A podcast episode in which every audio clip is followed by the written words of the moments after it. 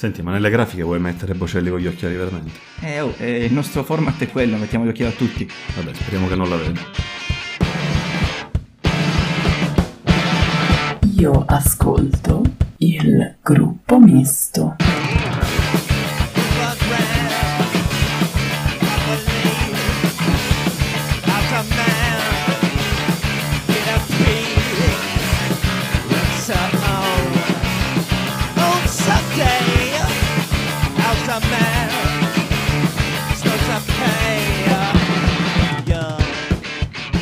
Benvenuti in una nuova puntata del gruppo misto podcast. Il podcast settimanale che prende in giro Di Maio ma poi sbaglia i congiuntivi. Dai, non mi fare fare questa cosa, si chiama cyberbullismo. questo. Bella figura di merda settimana scorsa. Ma ti vergogni almeno un pochino? Avevamo portato a casa la puntata e poi tu all'ultima parola mi sbagli il congiuntivo. E non hai nemmeno la residenza a Pugliano d'Arco.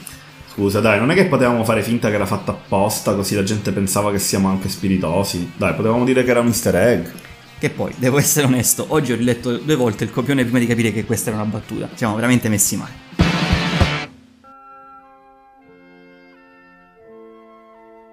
Non sono nato per scaldare le poltrone. Chiedo agli italiani se ne hanno la voglia di darmi pieni poteri. e penso che in pochi mesi o massimo anni Io le chiedo di Bibbiano. bene e velocemente il Ponte Morandi, ma di renderlo un luogo vivibile, un luogo di incontro in cui le persone si ritrovano, in cui le persone possono vivere, possono giocare, possono mangiare. Lui oggi, se non si beveva un mojito in più al papete, era ministro dell'interno. Dovrete, dovrete spiegare per quale, per quale motivo l'avete fatto. la prossima settimana volentieri. Eh, Natale, Torinelli. Il Partito Democratico è l'unica alternativa politica credibile a una destra inquietante e pericolosa. Non parlo di figli, di bambini o di minori che non fanno parte della polemica politica e che dovrebbero essere tenuti fuori dalla polemica politica. Nell'errore di Salvini ubriacato al- di potere e forse di mojito. Deputati e senatori alzano il culo e vengono in Parlamento. Se serve anche settimana prossima. ma se gli manca il coraggio, il coraggio sul piano politico, non c'è problema. Me lo assumo io, ritengo che questa sia la conclusione, l'unica, obbligata, trasparente, coerente e lineare. Vi ringrazio tanto. Io vado al Presidente della Repubblica, grazie.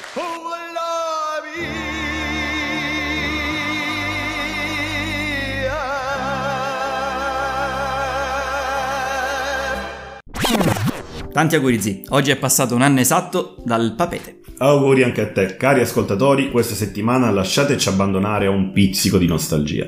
Esattamente un anno fa nasceva la crisi di governo lanciata da Matteo Salvini, vistosamente ubriaco e petto nudo dal papete, che è nostalgia. Devo dire che sento spesso in giro campagne contro l'alcol, ma nessuno ha ancora ringraziato pubblicamente il Mojito per aver salvato il nostro paese. Che poi, oltre al danno alla beffa, il mojito non è neanche un cocktail italiano. Ma la crisi di governo ad agosto non è l'unico evento significativo di quell'estate. È passato anche un anno da quando Toninelli non è più ministro, e ci manca tantissimo. E poi Bibbiano, l'Open Arms, il PD mai con i 5 Stelle, i 5 Stelle mai con il PD, i pieni poteri e la love story finita malissimo tra Di Maio e Salvini. Pensare che in quei giorni la nostra preoccupazione più grande era la chiusura del bilancio a settembre, mamma mia, altro che pandemia. Aspetta, aspetta, aspetta, ma ho avuto un'idea. Ma se ci iniettassimo del mojito nelle vene, magari fa cadere anche il Covid.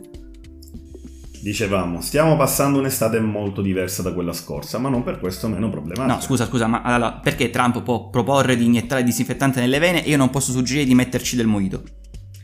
Certo che poi cucciolo di panda, fai, fai pure. Ah. Comunque, stiamo passando un'estate tranquilla rispetto a quella scorsa. Devo dire che non ho una cavolo di idea per il podcast. Tutto scontato. I 5 Stelle che non sanno la geografia, Salvini che gira per le spiagge d'Italia abbronzato come un libico, il PD che sta in vacanza da inizio legislatura. Gli unici che lavorano sai chi sono? Quelli di Italia Viva. È vero, sebbene i sondaggi non premino il partito di Renzi, Matteo e i suoi amici ce la stanno mettendo davvero tutta per risollevare Italia Viva e il paese, con risultati disastrosi. Il modello Genova ha funzionato perché ci sono tre presupposti fondamentali, e cioè un'accelerazione nei tempi della progettazione, dicevate prima il progetto è stato regalato, l'attivazione di una figura che può coordinare tutte le fasi autorizzative, il commissario, e una forte capacità di intervenire nella fase degli espropri. Queste tre condizioni sono replicabili sempre. Quindi la strategia vincente è tranquillamente replicabile per ogni grande opera italiana è quella di farsi regalare i progetti? Ah, tu l'hai interpretata così, io pensavo che sperassero più nel crollo di un altro ponte. Effettivamente stanno considerando anche questa opzione. Salvini o Meloni? La torre, si butta giù la torre e si è risolto il problema. Chi butti dalla torre, commento io, e ce n'è un po'. Ad ogni modo, non si può dire che il partito con il logo che sembra un assorbente rosa non si stia focalizzando sui veri problemi dei cittadini. C'è chi continua ad accusarli di essere troppo renzi-centrici, ma secondo me è un'accusa infondata.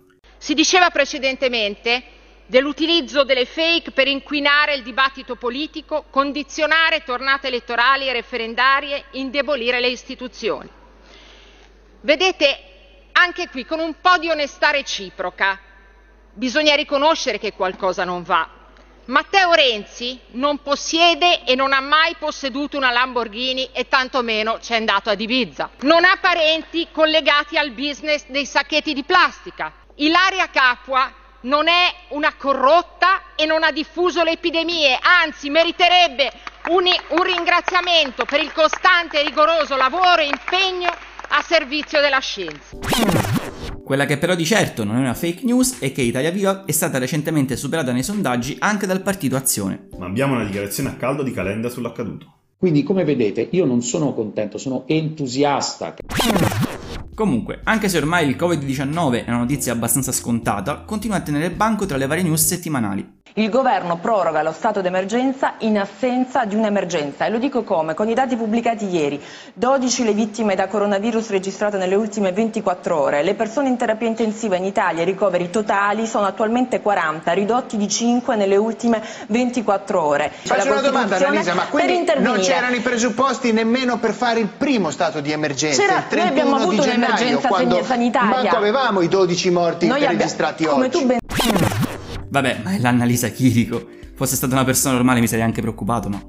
Effettivamente non c'è nulla da temere, stiamo calmi, i casi aumentano, le regioni colpite sono sempre di più e l'indice di contagio sale ben oltre l'1. Al primo posto tra le regioni più colpite c'è la Sicilia, con un indice pari a 1.62.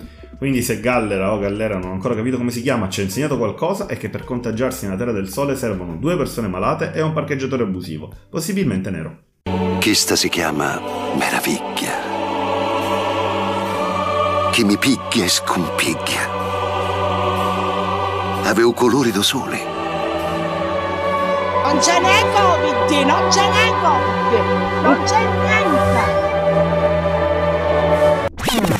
Al Senato intanto si lavora duramente per il bene dei cittadini. Come no, sebbene Vito Crimi la settimana scorsa avesse detto non chiudiamo, siamo in piena crisi, da oggi i parlamentari si faranno tre belle settimane di meritato riposo. Prima però Calderoli ci spiega la parità di genere secondo la Lega. La preferenza di genere, la doppia preferenza di genere danneggia il sesso femminile perché normalmente il maschio è maggiormente infedele del sesso femminile, per cui accanto a una, a una candidatura maschile c'è la concludo Presidente, non interverrò più. No, no, prego. Che vedo si avventura. Il maschio solitamente si accoppia con 4 o 5 rappresentanti del gentilsesso, per cui, cosa che la donna solitamente non fa, il risultato che il maschio si porta i voti di 4 o 5 signore e le signore si ripartiscono La ringrazio. e non vengono elette. Ah, il razzismo, il sessismo, sono questi i valori tradizionali che la Lega difende ogni giorno, quei valori in cui gli italiani si riconoscono. Parliamo un po' di gossip da ombrellone, dai. Allora, Francesca Pascale ha una nuova fiamma. No, povero Silvio, è stato lasciato, adesso lei sta con un altro uomo. Non esattamente, non è proprio così. La Pascale adesso pare che stia con Paola Turci. La cantante? Eh già, proprio lei. Oddio che schifo, due donne che si baciano. Titolo di Dagospia, con foto al mare della nuova coppia. Addio Calippo. È innaturale, due donne, ma dove andremo a finire? Io sono uno all'antica, uomini e donne, Dio così ci ha creati e anche la natura. L'indignazione è arrivata da diverse parti e anch'io, devo essere onesto, sono per la coppia tradizionale. Un ultra ottantenne grasso, ma ricco, con una trentenne ed un cane. Ma due donne insieme proprio no, non riesco proprio a immaginarle. Pazzesca sta cosa che si scopre solo ora che le lesbiche esistono e che non sono un'invenzione di Pornhub. Comunque, appena vista la foto, Silvio si è candidato subito, per un trisom. In ogni caso, pare che la Pascale abbia ricevuto da Berlusconi, con cui era fidanzata dal 2011, una buonuscita di 20 milioni di euro e percepisca un mantenimento mensile da quasi un milione. Ma la vera domanda che tutti ci stiamo ponendo è: a chi è stato affidato il povero cagnolino Dudu? E quando un amore finisce sono sempre i più piccoli a soffrire. Intanto, posta di Adinolfi sulla Pascale. Povero Silvio, irrisa a 80 anni da una lesbica dichiarata che ora sta con una cantante comunista che lo odia. E lui paga. In effetti è un po' come se la moglie di Adinolfi lo lasciasse per Fassino. E poi cosa si aspettava il Berlusca? Non dimentichiamoci che a fargli conoscere la Pascale è stata Vladimir Luxuria. Si sarà fatto ingannare dal nome Vladimir. Comunque, abbiamo una dichiarazione in diretta da parte del cavaliere. Che cazzo vuoi? La lesbica, la lesbica, la lesbica! Lesbica! Ci ha fatto i soldi, lesbica! Ma per un amore che finisce c'è un amore che lotta, che combatte e resiste anche contro le ingiustizie. In questi giorni è diventato molto virale il video di una ragazza 23enne che per festeggiare il compleanno del suo ragazzo in carcere ha organizzato un gioco pirotecnico davanti alla cella urlando il suo amore. Cristian! Sì, perché non sono casuale da per Vita! Auguri, salvo mio! Auguri, Cristian! Auguri, vita! Auguri, Cristian! Auguri, vita!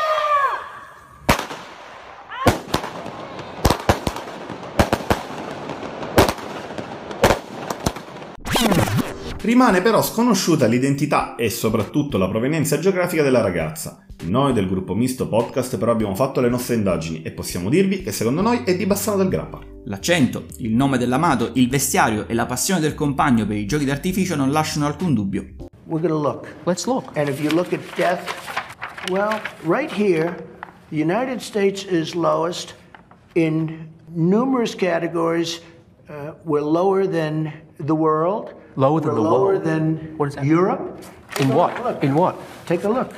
Oh, you're doing death as a proportion of cases. I'm talking about death as a proportion of population. That's where the US is really uh, bad. Well, Much worse than South Korea, Germany, etc. you can't. You can't do that. You have Why to go. can't I do that? You have to go by. You have to go by where. Look, here is the United States. Says, Okay. "No, look, we're last, meaning we're first. Last, I don't know We what we're first best. in. Parliamo un po' di esteri, che ultimamente l'Italia è un po' troppo italiana. Il presidente Trump, o meglio, The Donald, ha recentemente rilasciato un'intervista che ha fatto in poco tempo il giro del mondo.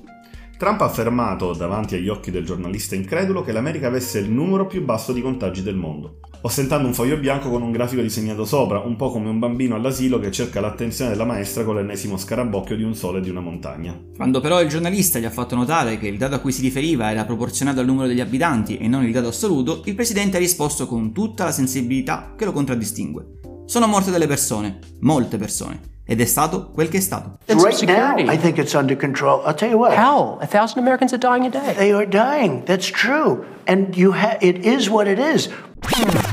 Intanto anche Facebook decide di censurare Donald Trump nascondendo uno dei suoi ultimi post dove diffondeva, secondo il social, informazioni errate sullo stato del Covid in America. Parte quindi il conto alla rovescia per l'arrivo del presidente degli Stati Uniti su Instagram e i suoi successivi comunicati nazionali fatti attraverso le stories col filtro che lo trasforma in un cagnolino. Che siamo stati noi i primi a indossare le mascherine in aula quando ci si diceva che invece era una vergogna indossare le mascherine nell'aula di Montecitorio, che siamo stati noi i primi a chiedere il lockdown, cioè voglio dire, l'abbiamo messa tutta, eh. Ma qualcuno si ricorda che c'è un referendum per il taglio dei parlamentari? Quando lo votiamo? Ma che ti frega estate? Ah, senti, settimana prossima facciamo pausa, per favore. Stai zitto, rimani concentrato. Allora, dicevamo, Giorgia Meloni in una recente intervista a Sky di G24 ha dichiarato di essere tra le prime ad aver richiesto il lockdown. Che strano, io invece mi ricordavo di una Giorgia tutta inglesizzata che alle soglie della pandemia invitava i turisti a non aver paura di visitare la nostra bella nazione. Don't leave the most beautiful tourist des- destination out. You will find a healthy and happy nation, uh, very proud to have you here with, with all the excellencies it has to give. We wait you here in Italy. Ma eh, dici che si sarà confusa? O più probabilmente leggeva e non aveva la minima idea di che cosa stesse dicendo. Un po' come Matteo Salvini, che dall'ultima puntata del nostro podcast a oggi ha cambiato idea sull'efficienza delle mascherine almeno quattro volte. Adesso Salvini è un sostenitore delle mascherine nei luoghi chiusi e affollati e ci tiene talmente tanto che recentemente si è tolto la sua mascherina per regalarla a un fan.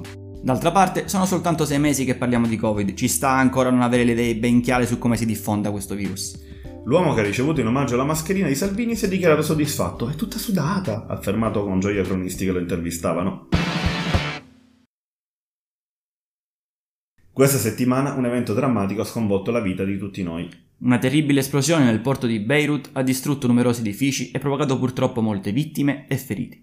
Per questo motivo noi del gruppo Misto Podcast vorremmo dedicare un minuto di silenzio per commemorare questa tragedia. Un minuto di silenzio a partire da ora. Sull'immigrazione si può fare molto, bisogna costruire flussi legali contro quelli illegali legati alla criminalità, stare in quei paesi dove provengono gli immigrati anche per investire su quelle economie, aiutare i sindaci nell'accoglienza, insomma una politica per l'immigrazione che aiutando anche i comuni sconfigge tutto quello che è illegale. Per il PD la scuola è la priorità assoluta a questo punto. Dopo mesi di lockdown non si può perdere neanche un'ora di lezione, lo dobbiamo alle famiglie, al corpo docente, non docente, agli studenti e quindi si collabori per evitare, ripeto, che si perda anche una sola ora di lezione. Io penso sia possibile farlo. Ma questi dati in realtà dimostrano che c'è un'Italia che ha ripreso a combattere, quella degli imprenditori, dei lavoratori, dei commercianti, degli artigiani, delle persone che vogliono tornare a vivere. Se vogliamo aiutare questa voglia di fare, ora dobbiamo correre sui soldi che abbiamo conquistato in Europa facendo programmi di investimento chiari per lo sviluppo e per la crescita. Ora quei soldi ci sono, bisogna spenderli bene.